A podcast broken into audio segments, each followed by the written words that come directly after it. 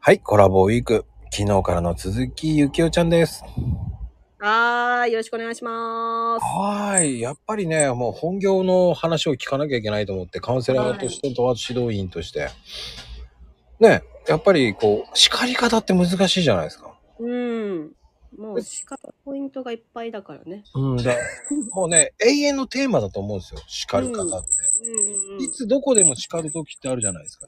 注意する時とか。うんうだん。からそこのね、難しさがね、やっぱり、どういうふうに指導してってるのかなっていうさ。あの、ポイント決めてますね。あの、無駄に怒らないうんうんのと、あと、3つ自分の中のポイントがあって、うん。あの、物壊した時とか、うん。あと、怪我した時、怪我させた時うん。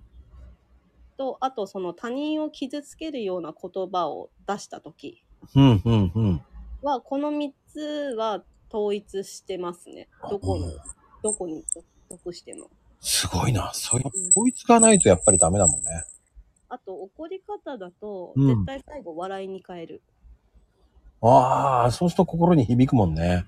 そうそうそう。ちょっと怒られて、ガッて最初怒られた時に、萎縮しちゃってたりとかすると、あの、やっぱ、あの、嫌な思い出になっちゃうから、最後笑いに変えて、そこでもうその後、その話題は絶対出さない。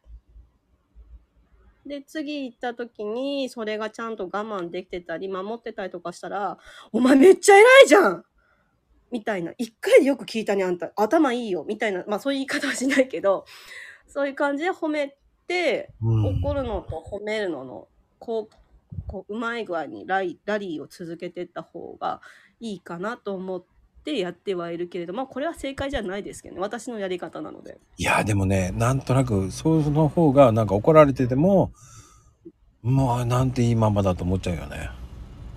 いいままかどうかわかんないけどね、もう本当男の子ってね、あの、どの子もそうだけど、本当にね、あの、やらかしてくれることの方が多いからね、もう怒るポイントはいっぱいあるけれども、うあん。の、無駄打ちはしないようにするっていうのは結構大事かなと思いますね。あーいやー、そういうのがね、できたら理想だよね、本当に。いやー、みさおちゃんとかね、こう、いろんな人もいて、まあ、ゆきおちゃんだけど、うん。もうね、いろんな人がいて、やっぱいろんな叱り方があると思うんですよ。うん、ね、いろんな方出てもらってるけど、やっぱりそういうのって大事だと思うんですよね。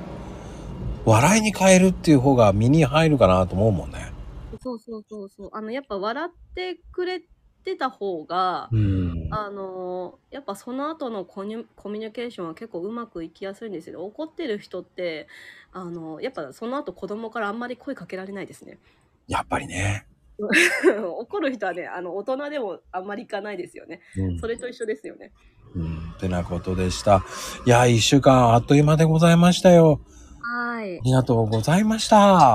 よかったですありがとうございました